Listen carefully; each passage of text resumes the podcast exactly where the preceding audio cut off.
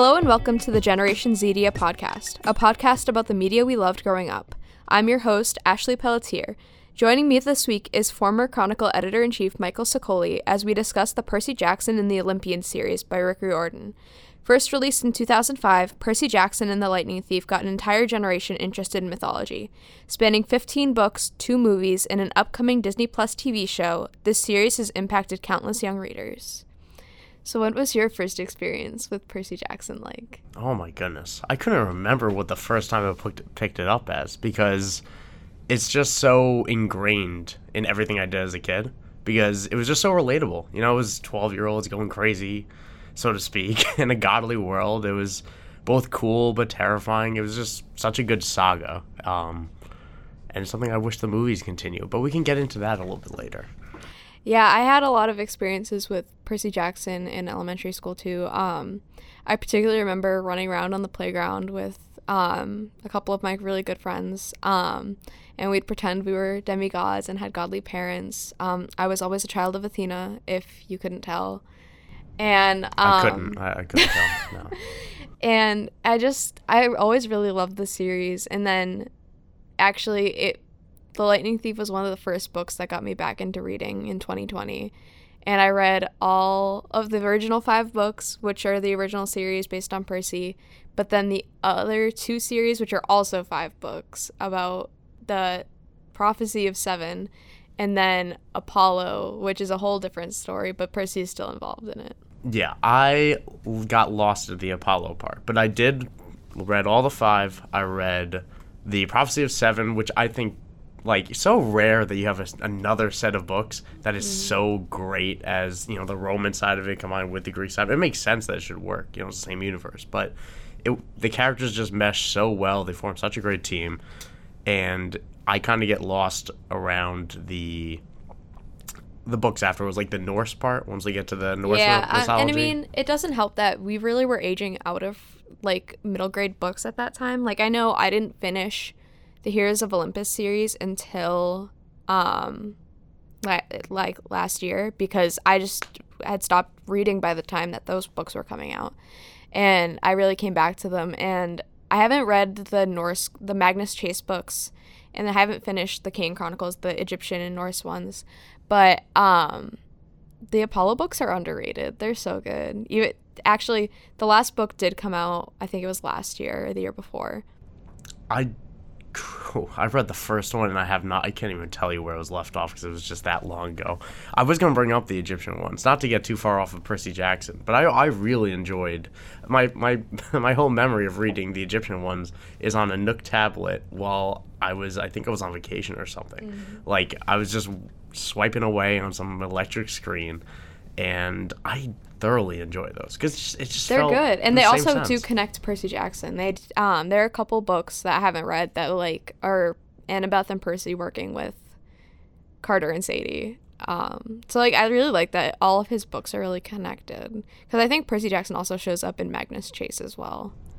I could be wrong, I mean, it but makes sense. like all of his books are connected, and it just like makes it all feel like alive.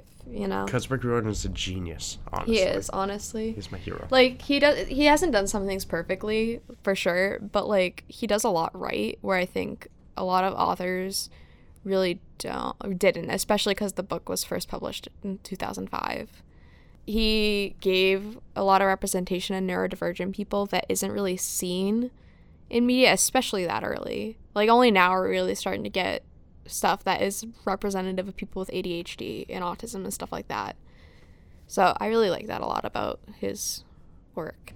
Yeah, and there's a lot of the you know you, a very common theme in all these books is just strong female characters as well. Like it, it would have been so easy to to nitpick one. Obviously, Annabeth would be a very uh, you know clear. I'm in love with Sally Jackson.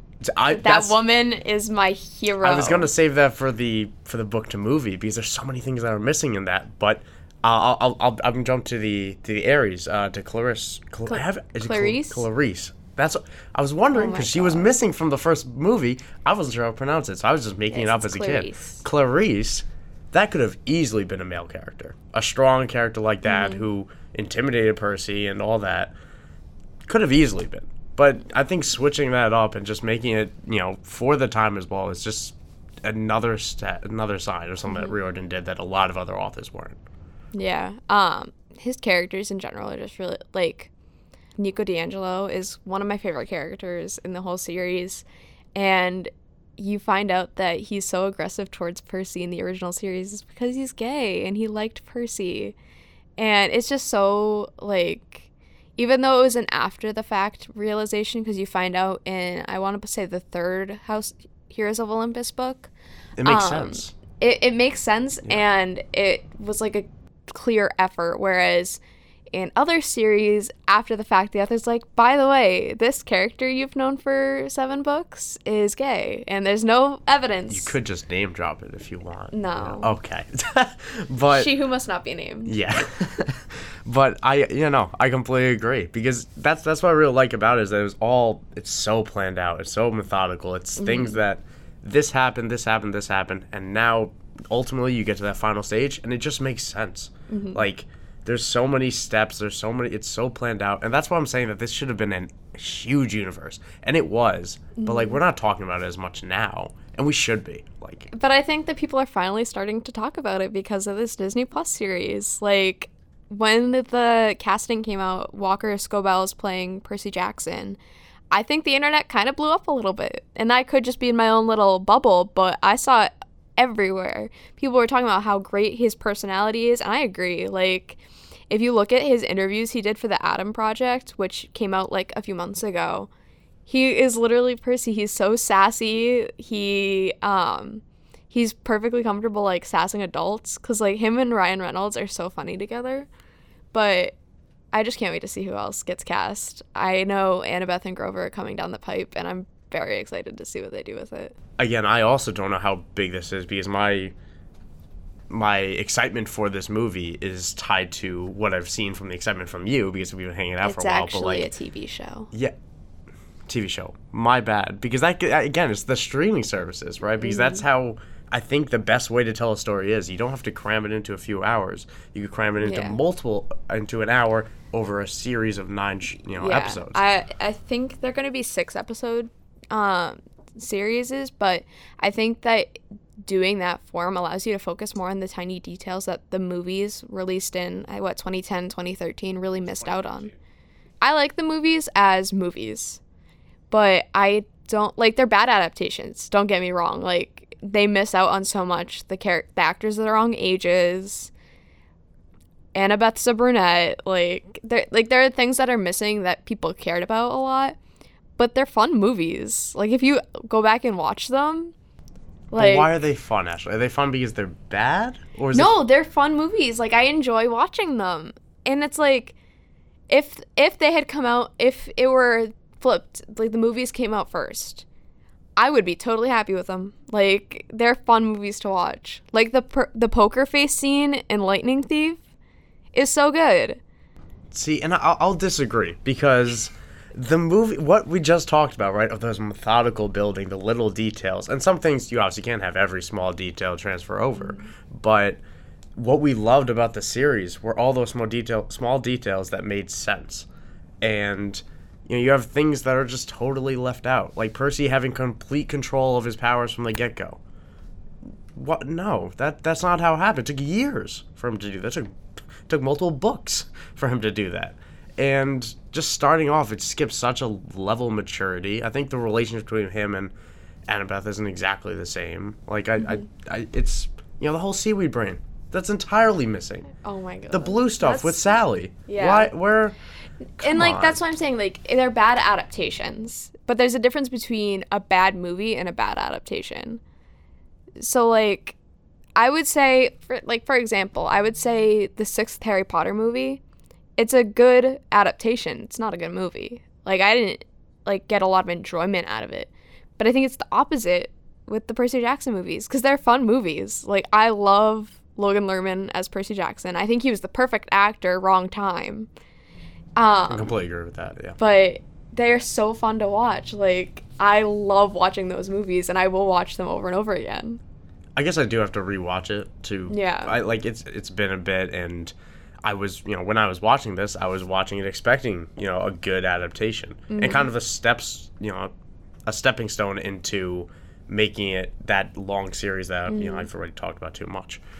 But I don't know. I think that like it could have been, you know, bad adaptation, good movie, good adaptation, bad movie, but yeah, there's so much potential to get both. Mm-hmm. Like the series is so good that a lot of the details they're not hard to do. Having a you know having a scar, mm. making Annabeth's eyes gray, just little things. The brunette, it's little things that I think captures Riordan's details that make the series just pop a mm. little bit more. Yeah, and like I totally agree with that because like you're missing what you love about the series. But if you're a new fan coming into the series having no expectations, I think they're solid movies. Like they're not by any means Oscar-winning movies, but they're fun to watch. Uh, I will watch the poker face scene over and over again, and I know I've already mentioned it. It's one of the best scenes ever, in my opinion. It's right up there with the baseball scene in Twilight. No, you're not going to get me with that one. But I, and that's that's an example where you know there not everything needs to match. Some you could take some creative liberties to make it more funny, make it you know more memorable. That's all fine. I I have problems when you implement characters that didn't exist, and like taking out the entire Ares saga of that. That was such a good twist in the book. Like when he goes up to Hades and all of a sudden, you know, it's not like he has the, you know, he has the bolt, mm-hmm. and you know the Helm of Darkness, non-existent in the movie as well. Yeah. Like there's just layers that are like not not just details, but entire layers that are taken out that I don't know. Yeah. That that's that's what I was taking, and maybe it's because of at the time I'm reading the book, I'm going straight to the movie, and that's what I was just expecting. I think it's what a lot of people were expecting. Yeah.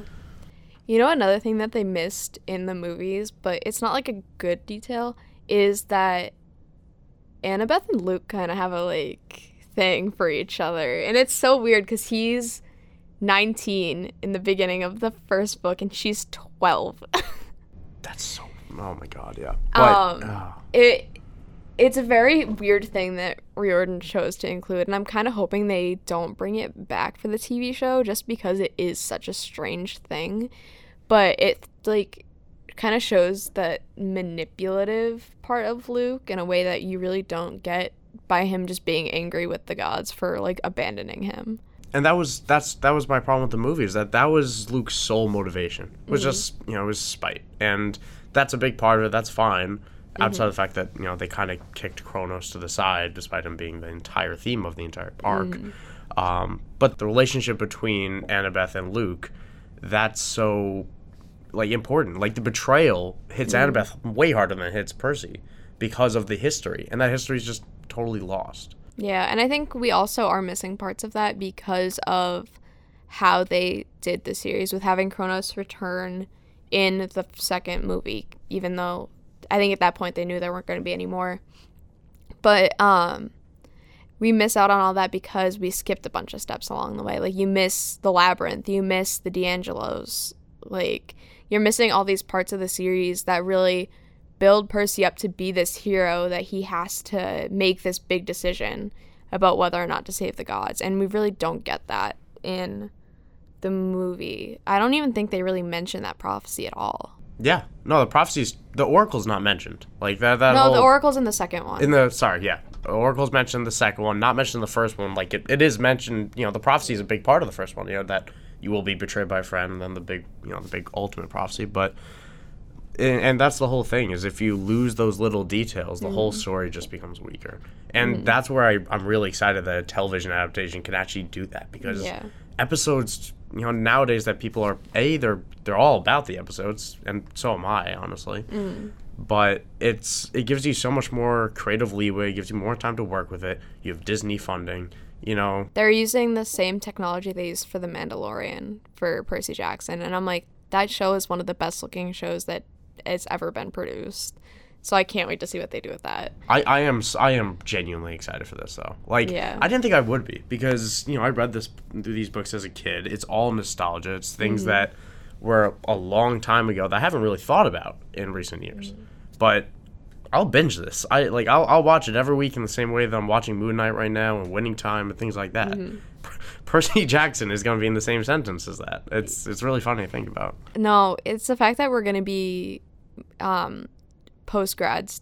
Like we're gonna be, have two full college degrees, and we're gonna be waiting till 3 a.m. and to watch Percy Jackson.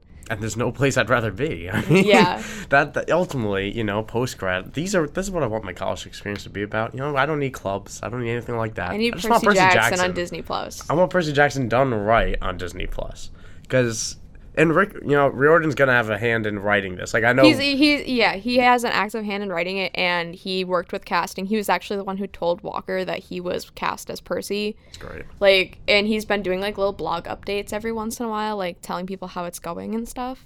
And so like was- he's yeah. actually actively involved, whereas with the movies he really didn't have that.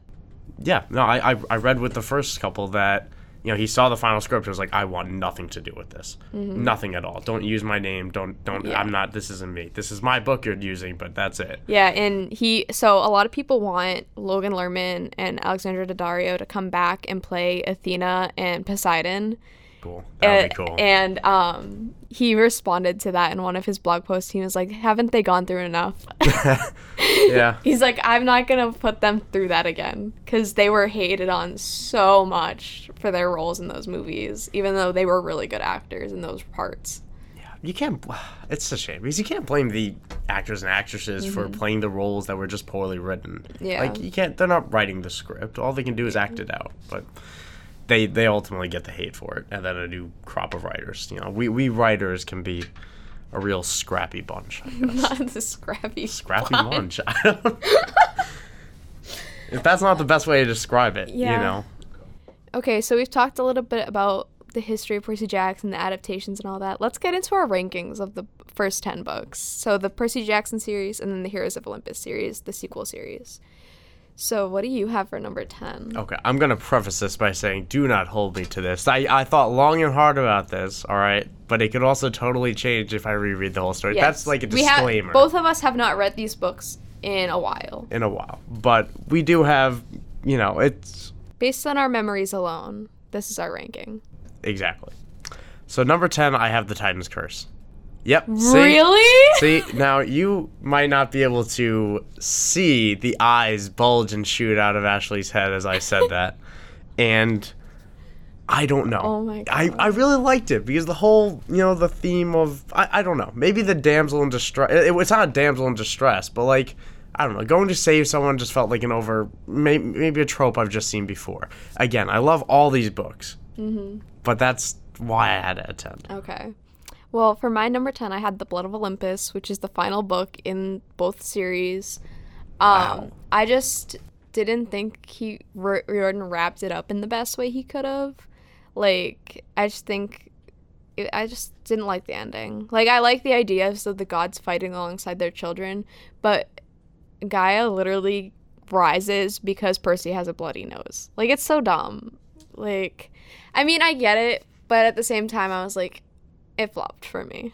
I don't mind the the bloody nose part just because it's I don't know it, it stays true to the prophecy at the end of the day. It's realistic, I guess, in a little bit of a way. But like I I don't mind at all because it, in some way we have to compare it to the other Yeah. big climactic ending of you know of like the last Olympian type Yeah. of thing. It doesn't it doesn't compare. So It- I, I do get that. It it just kind of like didn't hit the mark I wanted it to hit. I was like, this is ten books in the making. It better be good, and it just didn't hit that mark. Like one of the side villains, Octavian, like literally just gets launched into like a fireball. Like come and on. Octavian was the worst. The He was the worst. absolute He worst. was the worst. And I'd right. like I, I I like that he got shot into a fireball. I would have liked to seen someone just beat the crap out of him. Like he is just a little jerk, and he is just a teenager, so I don't think he kind of deserved death by fireball. But I just think that he needed something different than just like his cape getting stuck in something and getting launched into a fireball. it was it was ridiculous enough for me where I didn't mind it. He was a ridiculous character, Yeah. but I don't know. What do you have at number nine? So this might be a little bit controversial, but I have the House of Hades at number nine. I love the Tartarus line, the Tartarus plot, but I just think that the other side of the story, like above, like in the human world, just didn't hit for me. Like it was fine, but I feel like taking Percy and Annabeth out of the dynamic of the group kind of like goofed it up a little bit for me. I have House of Hades much higher than that, but Well, I, I am. I think Tartarus has been teased to since the first book. Like when he first goes out to Hades, you you know you have it beckoning to him. You have Kronos beckoning to him. It's Mm. it's so it's in a sense mythological. Mm. It's so like I've been waiting for that for so long. It's such a great sacrifice in the, from the book before, and oh, believe me, I enjoyed no, Mark of Athena. Yeah, no, I did The too. Mark of Athena ending is perfect. yeah, but we'll we'll get to, But, we'll get to Mark of like Athena, the but- only part that I really remember being stunned by in um House of Hades was when I think they're in like the depths of Tartarus, like even deeper than most of the time they're in, and it's like Akhlys, the goddess of like poison or something, and Percy like kills her, y- like using her own poison, and that was a lot. But I feel like the rest of the story, I was like, I don't really care for this. I think it just it's so much character development that, but like in terms Mm-hmm. you have on you know above by taking away the two, with the exception of I guess Jason, you know like the two alpha leaders of Annabeth and Percy, you have other characters that need to now step up, and like Frank's development, for example, Mm-hmm. I is- do like Frank's a fantastic. I love Frank. It's forced there, where like okay, you're gonna have to do it. You have to step up now. Yeah. And having the same thing happening with Percy and Annabeth, and then morphing in a different way. You know, of using I think it was the River Styx and throwing it at was it I, I, I don't remember who he threw it at, but just you know, kind of morphing himself in a way where he's not. You know, this we he's, we started with him as a twelve year old kid. Like He's this is just not the same. He's now seventeen. He's gone through a lot. This is the most he's gone through. Yeah. I it's it's just so much character development. in the book. Yeah, like I said, it's a good book, but it's mm-hmm. Like there's so much good competition here. Oh, for sure. that I couldn't put it higher. So, what is your number nine? My number nine is Son, the of Neptune. Now, ironically, Mm-hmm. when I was, I, this started much higher, purely based on the nostalgia of the book cover, because I love the That book is a, cover. it is a great book cover. And honestly, that's something I, I, I want to take a second to say. The book covers for all of these are stunning. Like, I have the second book covers for the um, original series, and it's like the New York skyline on the spines of the book. So when they're all next to each other, they line up. It's beautiful. it's it's stellar. Like a shout out to whoever made that because I I'm in love with it. But I have it at number nine. I love the dynamic between Percy all of a sudden now finding himself in the Roman camp and he's got to earn all of a sudden earn his worth in a way again, and Poseidon not really being super super respected there in comparison. So, or I guess the Son of Neptune not really being respected there, you know, so to speak, to the book title's name. But I don't know. There was a lot to it where I kind of wanted a little bit more, you know, ending. I don't know. I like the the future versions of Frank and all those, you know, the great characters. I'm blanking on uh, Hazel? Hazel. Thank you, uh, Frank and Hazel. I think they just get so much stronger down the line than in the beginning. It's just not as interesting to me. Yeah. Um. So for number eight, I have my first book from the original series, Sea of Monsters. I also have Sea of Monsters at Oh, number eight. great minds, great minds. I just I feel like it was the weakest. It was just generally the weakest book in that series. Like I like the line with Car- Clarice like trying to live up to her legacy, but she is failing to do that.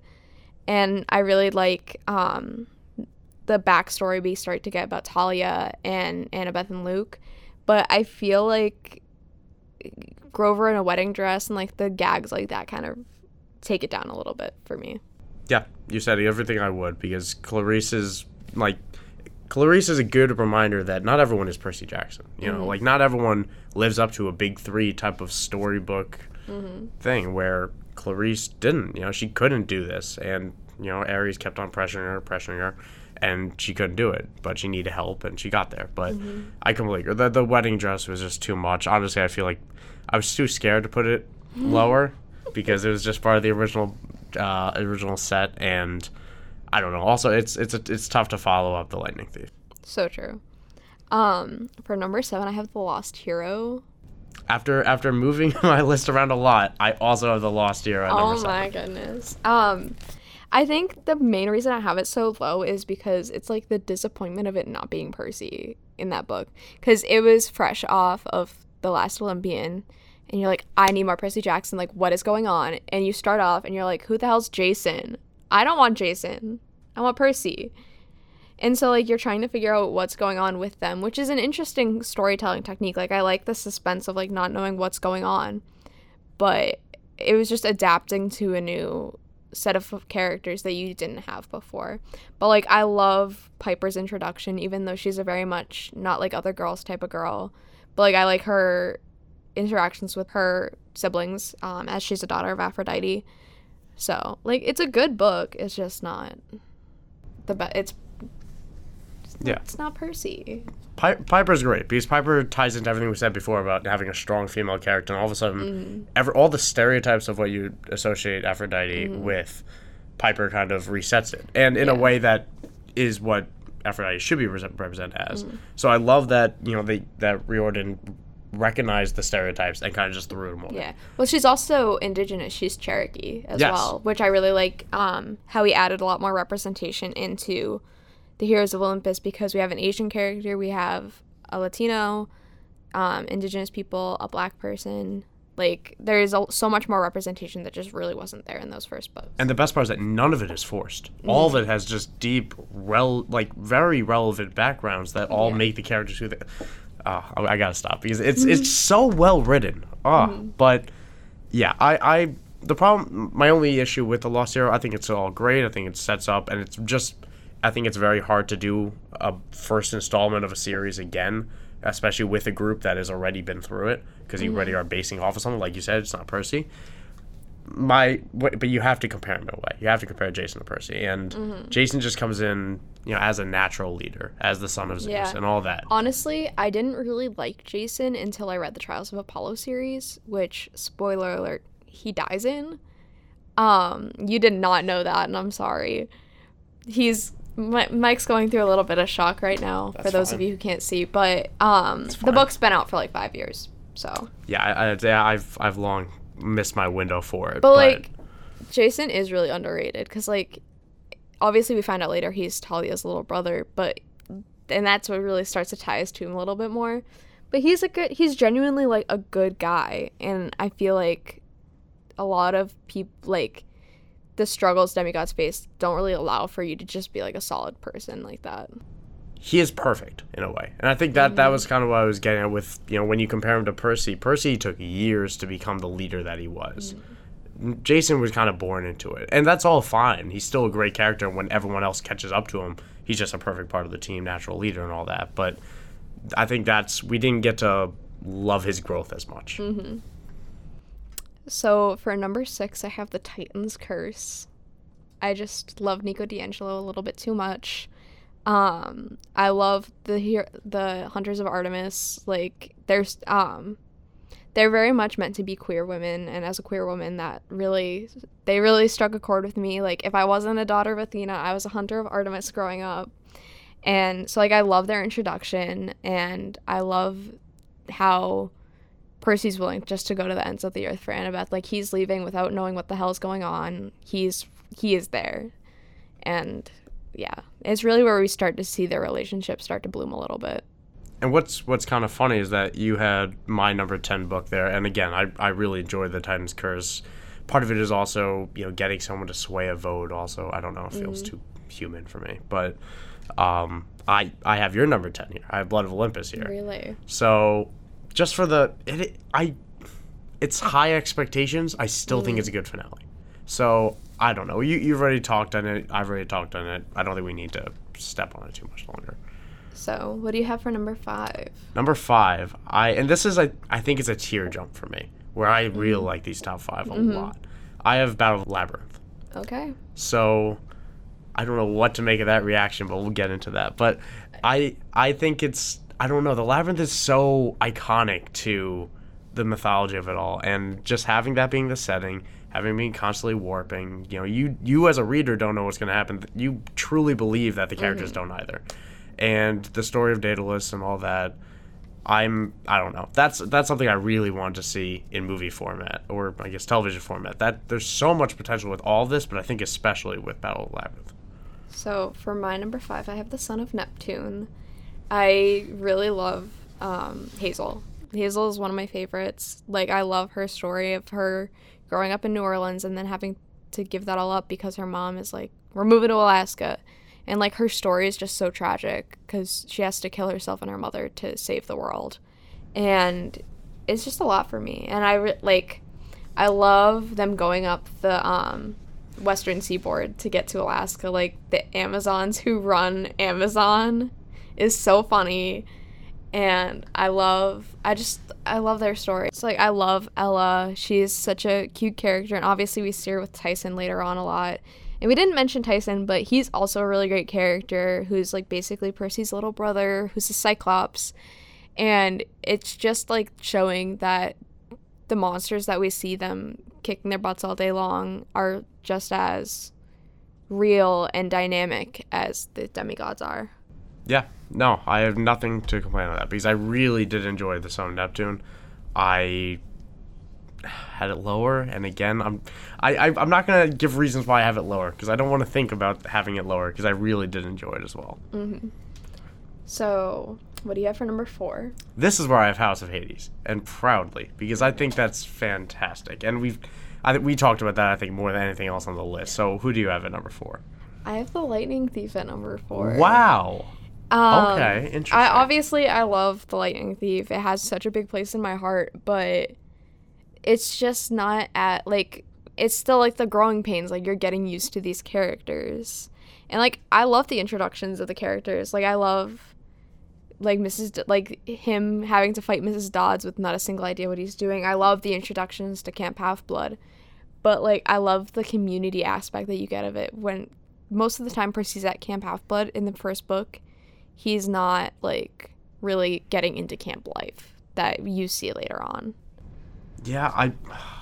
I'm gonna hold off talking about my end of the Lightning Thief until we get to my ranking Yeah. of it because I, I, I love it. But number three, I have the Mark of Athena. I have Battle of the Labyrinth. Interesting. You have it much higher. Interesting. I, So or I guess not much first. higher, but Mark of Athena is an amazing book because I think you can wipe out even the first bit of it. And I think solely the ending is just so iconic to me. Like, I was when I was making this rankings, I was quickly looking when did when did Percy fall into Tartarus? Because that ending, that sacrifice is it's so Percy. Like it's so central to his character, so central to his build up, something that he's feared forever, and he literally has to confront it because he has to save the entire ship. And just the results of it, the guilt that Leo feels, and just everyone is so real in it. Everyone's forced to step up uh, or it, everyone is that that's like obviously that's the next book, but the Mark of Athena and everything that leads up to it, you know, the relationship between obviously Annabeth and her mom as she d- deals with that dual personality. It's I don't know I, I, I, love it. I'm I'm very happy that we both have it high up. So obviously, Battle of the Labyrinth was my choice for third, and I really love Nico's story in this book because he believes he's doing the right thing by working with, I think it's Minos. It might be Midas actually. It's one of those, and he he genuinely thinks he's doing the right thing, but he finds out that he's been tricked this whole time, and he is so worried about being the bad guy as a child of Hades that he's like, I really messed up, but I didn't want to be this bad guy that people make me out to be. And he's only 11 in this book, and it's so sad that he has to go through this after losing his sister and his mom and losing 70 years in the Lotus Hotel.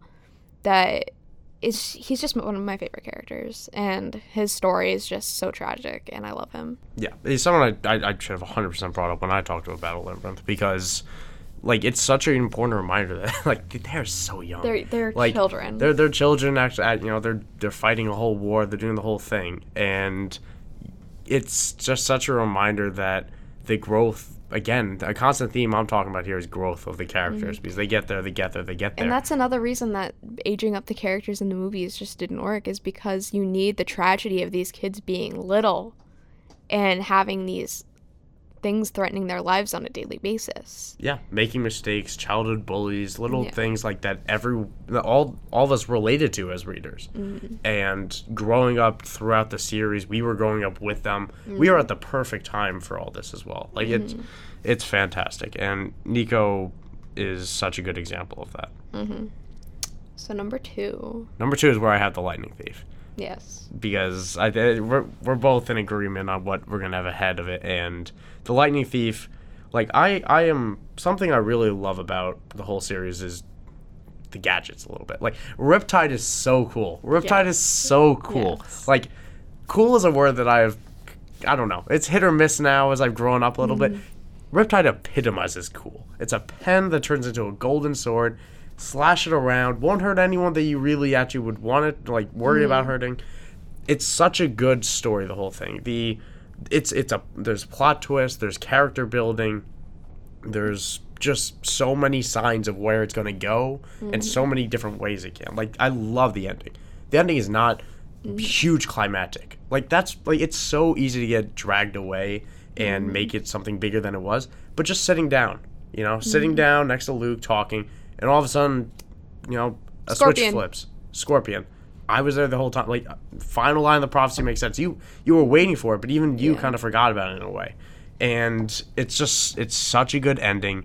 It's not throw it in your face. It the the scene with Backbiter. It's another flash of this something's not right here. I I'm, I'm holding myself back. You, who do you have at number two? I have Mark of Athena number Okay. two. Um, Mark of Athena is just like I I love history. I'm a huge history gal, and being in Rome and like going around and like going under the city and like seeing as the time passes by, like she ends up in like a subway station and like all these places that like time forgot, and it's so freaking cool to see all that stuff. And then obviously the ending with um Arachne is amazing. And like you see all this art she's created under Rome all these years. And like she even has the tapestry of Percy and Annabeth kissing.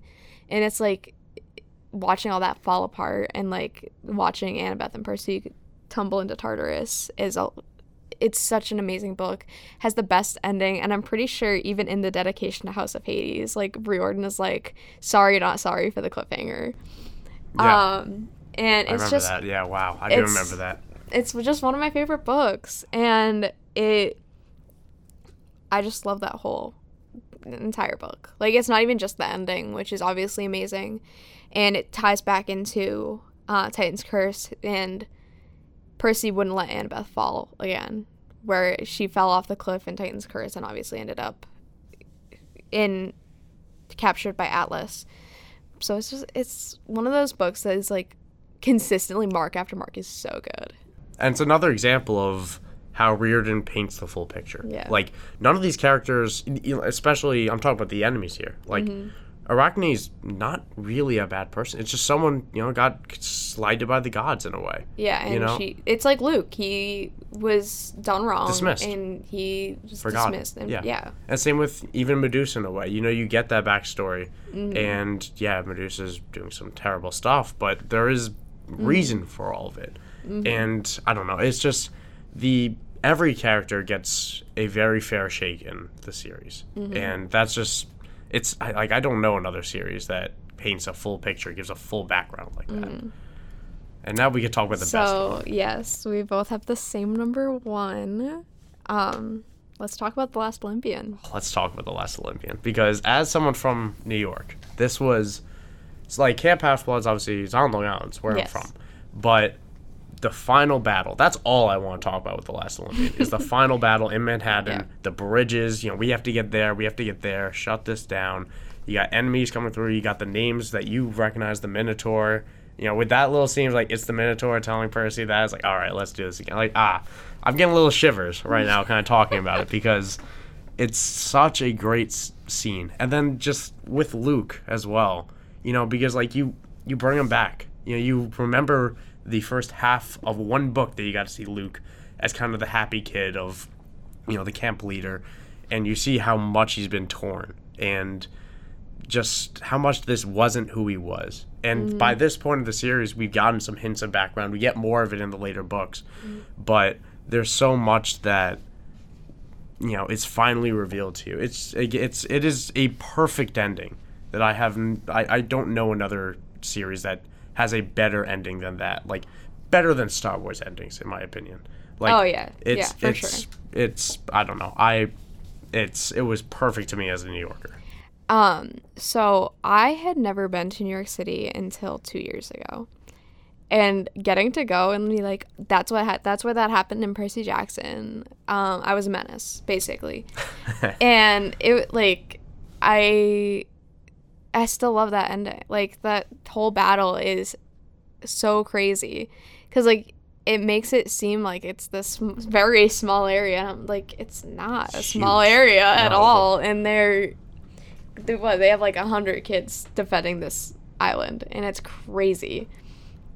But like I love Selena, even though she was a traitor, she sacrifices herself to save the other campers. And like I love the secondary characters in that scene because it's like you don't really get most of them while Percy's out adventuring in the original books, but you get them all working together in that last book, and it's like it's just so amazing because it's like being a half blood. It may be a rare thing, but there are a lot of them, and it's devastating to see how many people you lose along the way. So like, um, Mr. D has two bo- twin boys, and one of them dies, and it's like you still see and feel the loss that they're feeling Yeah. and it's like a lot. My favorite twist in that book is Hestia coming back as the last Olympian because you really only meet her once before, and, you it's in the don't- you- first and book. you don't even meet her because You Percy don't. doesn't you, realize. She, she's she's not named, Yep. but you see her in the first just book. she's a little girl by the uh, fireplace, yep. and she comes back, and it's like he really Full circle. full circle, full circle. It's, It's, I mean, it's it's even just the image of, you know, Manhattan falling asleep, of a city that never sleeps falling asleep. Like, Yeah. it's it's you can't fit that in a book without it feeling well, like it's you can't make that happen just because you know the title is the city that never sleeps. Like it makes Mm-hmm. sense. Like it's it sets the battleground. It says, all right, this is going to happen. This is what you have to cover. It's it is truly war and Mm-hmm. having these people, you know, in the same setting that yeah, they they were kids. Like the ending feels so familiar to the beginning, and yet they've grown so much. Mm-hmm. And it's and the idea that we learn later that the Roman camp was doing the same thing, you know, Oh, a very yeah, similar end of the world type of battle elsewhere. Mm-hmm. I don't know. It makes it again a full universe that I really hope this television series captures because it should be unbelievably great. Yeah, I. It's just such a good ending to a series that we all loved so much, and The Lost Hero came out after most of us had finished that first series, so it was like we were ready for it to be done with the series when we finished that book, and I couldn't think of a better way to end it. It's it was perfect. I, I don't even want to speak more to it because I'll just Yeah. stick my foot in my mouth and it'll just be terrible. So I I loved it so much. So, just to recap our final countdown for the rankings of the series. So, I had number one, Last Olympian. Number two, The Mark of Athena. Number three, The Battle of the Labyrinth. Number four, The Lightning Thief. Number five, The Son of Neptune. Number six, The Titan's Curse. Number seven, The Lost Hero. Number eight, The Sea of Monsters. Number nine, The House of Hades. And number ten, The Blood of Olympus. And I had at number one the Last Olympian, number two the Lightning Thief, number three the Mark of Athena, number four the House of Hades, number five Battle of the Labyrinth, number six Blood of Olympus, number seven the Lost Hero, number eight the Sea of Monsters, number nine the Son of Neptune, and number ten the Titan's Curse. So that was our episode for Percy Jackson and the Olympians. I'm Ashley Pelletier, and this is Generation Zedia. Big thanks to Mike for joining us for the last podcast of the year, and I hope you come back soon. Ah,